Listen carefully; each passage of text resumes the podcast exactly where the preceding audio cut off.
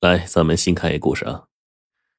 在龙海市呢，有一家不起眼的小五金店，这老板有一个特有意思的名叫刘志谋，智慧的智，谋略的谋。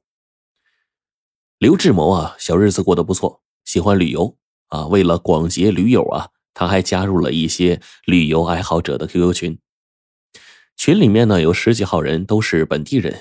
谁有新的发现，在群里吆喝一声，群友们就都闻声而动啊，吃喝玩乐旅游去。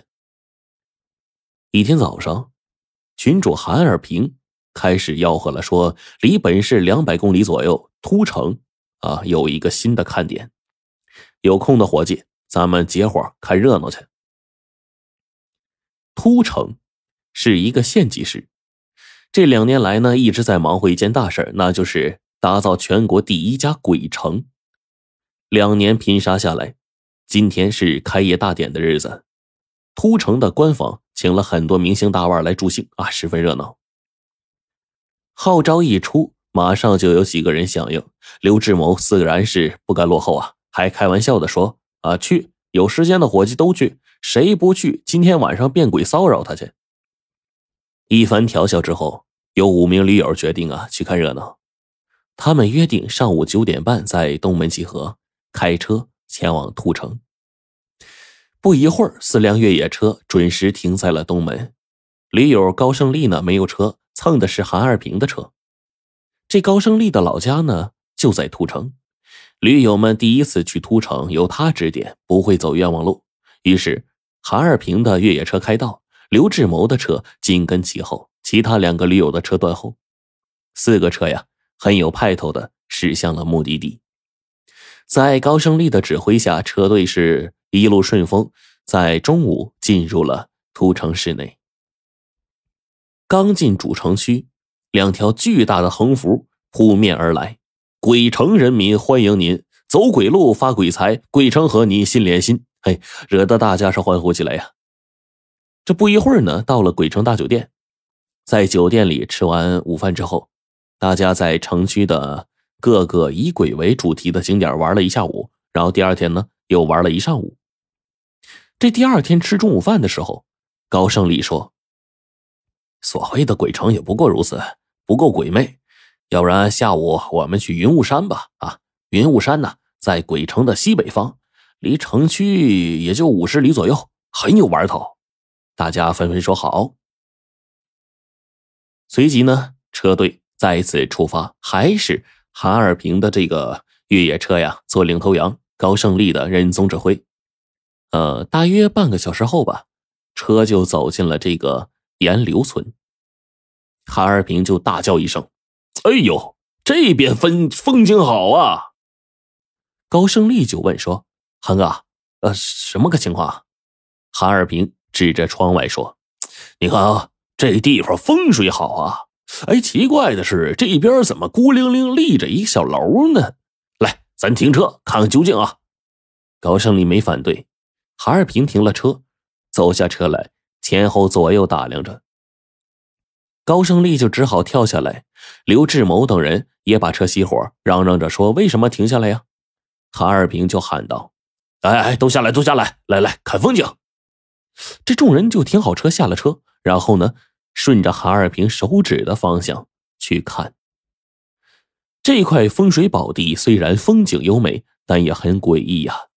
周遭啊，就像被凶狠的强盗打劫过似的，全都是碎砖断瓦。在杂乱和破败的砖瓦之间，突兀的立着二层小楼。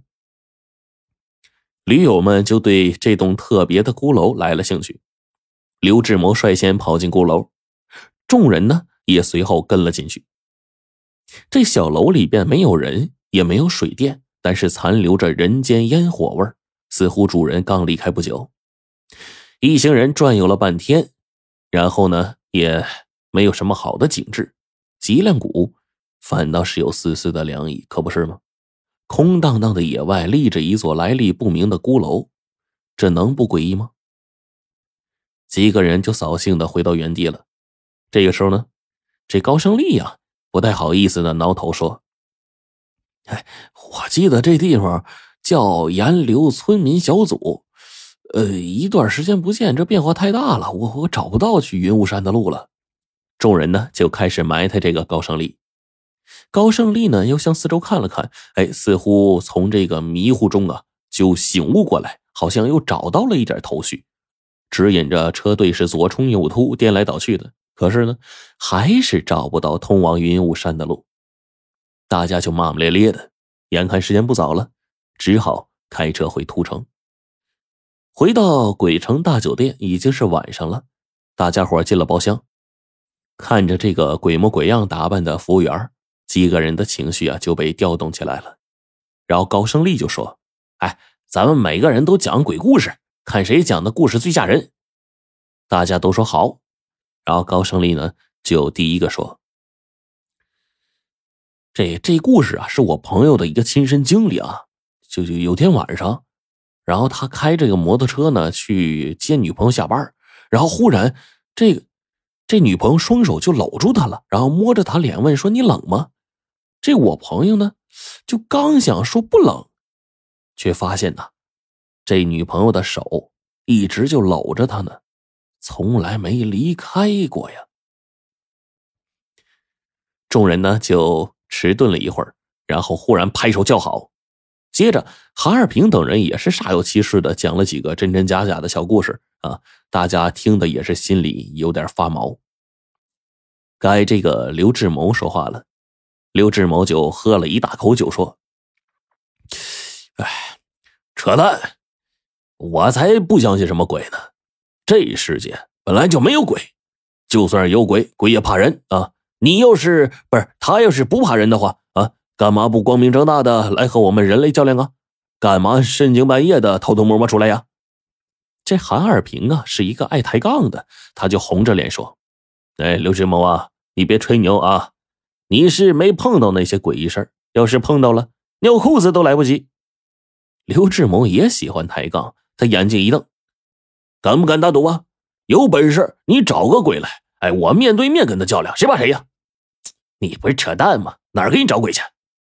这时候啊，高胜利说：“哎，刘哥，你还真别嘴硬，咱找不来鬼是你胆量，可是有地方比鬼还吓人，你肯定不敢去。”哎，刘志谋就撅着脑袋说：“什么地方？你说。”高胜利说：“刚才咱不是经过一个二层小楼吗？那地方不吓人呐。”哎，对对对，韩二平赶紧抢过话头：“哎，你要是有种啊，晚上。”你在里面待一晚上试试。嗨，待一夜就待一夜，有什么大不了的？你就说赌注是什么吧。刘志谋啊，梗着脖子说：“这俩人的抬杠较真儿，哈，激起了大家的兴趣，大家纷纷起哄啊，撮合这场赌局。”驴友肥头说：“哎，老刘啊，你真敢在那儿待一夜？我们几个凑份子给你一千块钱。”刘志谋就鄙夷着说：“切，小看哥了吧？”哥的出夜权就值一千块钱啊！你们要是有种，赌点大的，筹码一万啊！我待一晚上，你们给我一万；我不敢待，我给你们一万。